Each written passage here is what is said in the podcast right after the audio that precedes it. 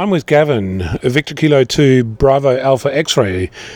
You've just come back from Heard Island. What was that like? It was amazing. For me, my job there was to work as one of the field teams, so we had a science team of two of us, and our objective was to get out and around the island as much as possible, collect the geological samples, also picking up water samples wherever we came across the glacial streams, freshwater streams, and the other one we're after was soil samples. So under the glacier edges, picking up dirt there, because as the glaciers are melting, there's potentially stuff dropping out of the ice that will spawn, and so we were picking up from there. So we're pretty much from after day two, once the camp was set up, Fred and I were planning day walks. We headed out around Walrus Bay, which was just an amazing day. Just first day getting used to being on Heard Island, you know, getting the sort of lie of the land and coming across the king penguins that would walk up to us and the gentoos, and then we come across fur seals and then the larger elephant seals. Seeing the Heard Island cormorant for the first time around the bay as well, and there's a macaroni and rockhopper colony as well that we came across there. Second day, we had some defined sampling areas that were imposed on us by Antarctic Division under the permit, and our second day walk we decided that we would go as far south in that area as we could around Atlas. So it took us all the way down to the Bordeson Glacier, and I think it was by about lunchtime Fred turned to me and said, "This is sensory overload. I can't handle any more new stuff." You know, we'd walked across the Nullarbor Plain, we'd walked down Southwest Bay, we'd rounded Erratic Point, and we'd seen all the wildlife on the way down. And Erratic Point, we just came across a whole lot of plastic debris on the island. And yeah, that was almost disappointing. There was, you know, we did account for Tangaroa Blue, who are a not-for-profit that measure marine debris, and we'd agreed to do a count on Heard Island, and just, you know, for the record, you know, 56 drink bottles, 4 fishing floats, what else do we do, 4 fishing floats, about 8 or 9 hand cleaning product bottles. Just the volume of rubbish blew us away, to be honest. There were a lot of fishing ropes on the beach as well, just still coiled but just washed onto the beach. So this was stuff that was left behind by other people, or stuff that's washed up? No, this is washed up. So we noticed on the western side of the island there's a lot of debris wash, on the eastern side not as much. Gas cylinders, you know, just they're corroded, 44-gallon drums corroded. So that, yeah, we were surprised at the level of that rubbish. We went all the way down to the glacier, and came back up, and we were really fortunate enough to come across the king penguin colony up near the base of Schmidt Glacier, about 2,000 maybe 3,000 penguins. And even though it was late in the season for the kings, there were still chicks in their little brown down jackets, and it was just, for us it was just such a different experience to be able to see them. So we did 4 or 5 day walks, and then we were lucky enough to have the Braveheart crew take us up by Zodiacs up to Lawrence Peninsula, northern end of the island. They dropped us off at Sydney Cove, and we stayed up there, just the two of us, for 3.5 days. And we sort of called it the remotest campsite in the world, and I guess if you think about it, it really was. Just two of us. We were lucky the apple shelter that AAD put in 87 was still habitable, and we were able to live in there for a couple of days. I had an objective to climb Mount Dixon, which only 660 meters, but it's windswept, it's got snow on the top, snow and ice. Unfortunately, the day we went to give it a go, the winds were just too high, and we got to about 420 metres, I think it was, and we backed off. It just was, Fred was getting blown over. It just wasn't worth us going any further. And the permit required us to stay as a two, so even though he said, "Oh, you go ahead," it just wasn't going to happen. So, yeah, so that was a back off. But even there, we were able to collect rock samples. That's probably some of the highest rock samples that have been collected on Heard Island, and they're on their way down to University of Tasmania for analysis. Yeah, the samples that you brought home and brought to Fremantle Harbour, yep. Where are they going to? So all of the rock samples are heading down to, like I say, down to the University of Tasmania, and they'll be used by somebody doing a PhD down there. The water and soil samples are on their way back to the US, so they're sitting in customs bond now, and they'll be freighted away in the next 10 or 12 days, head off to California.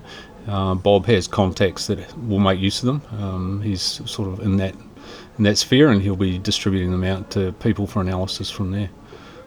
So that's where they've gone, unfortunately. You know, they've left Australia, I guess, but that's the way it is. That's where the analysis will take place. I think there's an intention to put together a publication once we gather the material back, maybe in 12 months' time, and just put the scientific piece of the project to the end, really. Yeah. So how often do scientists actually land on Heard Island to actually do what you did? Last time that I'm aware of was 2003. AAD had a team down there. They had quite a large team. I think they were working in the Spit Bay area.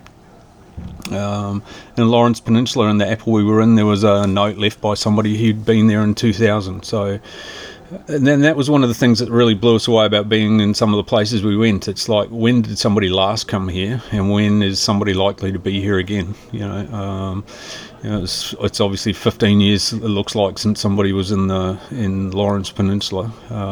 We spoke to the AAD rep when we birthed at Fremantle, and she wasn't aware of anybody being in there since then. So you're thinking, we're walking in there for the first time for 15 years. And even that was interesting. We were, why are the king penguins so trusting? You know, you only had to sit down and they would approach you. And the skuas would come and land within a couple of metres of you, or they would hover right beside you in the wind. And yet the Gentoo penguin would be timid and shy. It's like some of them have a learned fear, and some of them have no fear at all. So it's those sorts of things that, you know, kept us guessing as well. Bob mentioned an occurrence when one of the glaciers has receded so much that a lagoon has opened up. Yep. And this is the first time anybody's actually seen this particular lagoon. Yeah, so that's the southern end of the island, Stevenson Lagoon. I believe the glaciers come all the way out to the foreshore. When we went in there on the Tuesday morning, we went in. We came into the island by Zodiac, and then we pretty much crossed the wave line where the surf was crashing. And you come into this lagoon, and it would be at least a kilometre and a half back from that shoreline where the terminal face of the glacier is now. So Fred and I did some work around the western side of that lagoon, collecting some rock and water samples, and Bob had the opportunity to go right up to terminal face. And then we all came back into the Zodiac again and went off to the eastern side. And once again, there used to be, if you look at the maps that they give you as a map of Heard Island, if you can get one, is that shows that as a spit of land that stretches between two points. And when we got there, we were in at low tide, and there was some points of land still showing, but there was definite tidal. So in the end, I think we'll see the southeastern corner of the island become an island of its own, because it's essentially eroding away in those two areas, which are where the land spits across the lagoon. So is there any research on what's happening with those glaciers where they went? There are some publications where I've seen, you know, where the glaciers are receding. Up at Atlas Cove, interestingly, so there's on the Corinthian Bay, what would be southeastern corner of Corinthian Bay, the Vahsel Glacier still fronts right up to the foreshore. So there's no apparent recession of that glacier at all. And yet some of the other glaciers on the southeastern corner of Heard Island are receding quite rapidly. Also, like I said, we went over to Vahsel Glacier on the northwestern corner of our collection zone, and it's definitely receded back from the shoreline. But I've been fortunate enough to also have some time with Graham Budd, who is one of the original members of the Anari team that was down there in 47 to 55, and he's been back many times. And so I've had a look at some of his comparative photos, and you can look at the photos from 55, 72, and you can see the glacier both receding back from the shoreline, but also collapsing height-wise as well. So one of my objectives was to assist Graham and take more photos from points looking out over that glacier, so that we can put them into the time series so that we can see the relative movement since his last photographs of it. So yeah, it's an interesting, depends where you are, on which glaciers you're looking at on the island, whether they're receding and collapsing or still fronting into the shore. About 3 or 4 days before we left the island, we went back to Corinthian Bay, and there'd been really strong winds and heavy seas that night, and another slab of the Bordeson Glacier had carved into the ocean, and the wave action had broken it up and had washed all of the ice cubes onto the beach. And where we'd previously walked across sand, we were now walking in ice cubes, up waist high, knee high, and massive things. And at one point, wave came in and washed those. And you know, we were trying to walk between them, and they were pressing up against us. So you know, it's not a easy location to walk around. It can be pretty unforgiving. You get it wrong, you've got to be on your game, watching what's going on all the time. Yeah. What's your most treasured memory? Just being able to get there. I initially went down there when I first signed up to go on the expedition. I was hoping to be able to climb Big Ben, and that just the way the expedition evolved, that wasn't going to happen. And at one point, I was trying to make the decision and rationalise the decision why I would stick with the expedition, or whether I should just pull off, because my number one objective wasn't going to be there. And my wife and I talked about it, and I, in a way, I wanted to go because I'm never going to get this opportunity again. And yeah, now I'm just so pleased that I went, because I may not get the opportunity again, but just what I've seen is the island is pristine, apart from this plastic debris and the wash-up debris that we're seeing. It's yeah, not repeatable, I don't think. So I'm just pleased to have been involved, to be honest. So you were a scientist through and through on the island. Did you touch a radio? Let's just clarify the scientist through and through. I'm an accountant and a project manager. I'm experienced in the outdoors. I spend a lot of time with rescue squads in New South Wales, and I've been involved with search and rescue in New Zealand. The reason I hold a licence is more to make sure I'm safe. I got my first licence when I was in New Zealand. And that was more somebody wanting to be able to contact me and make sure I was okay, because I was doing a lot of solo walking and training a search dog.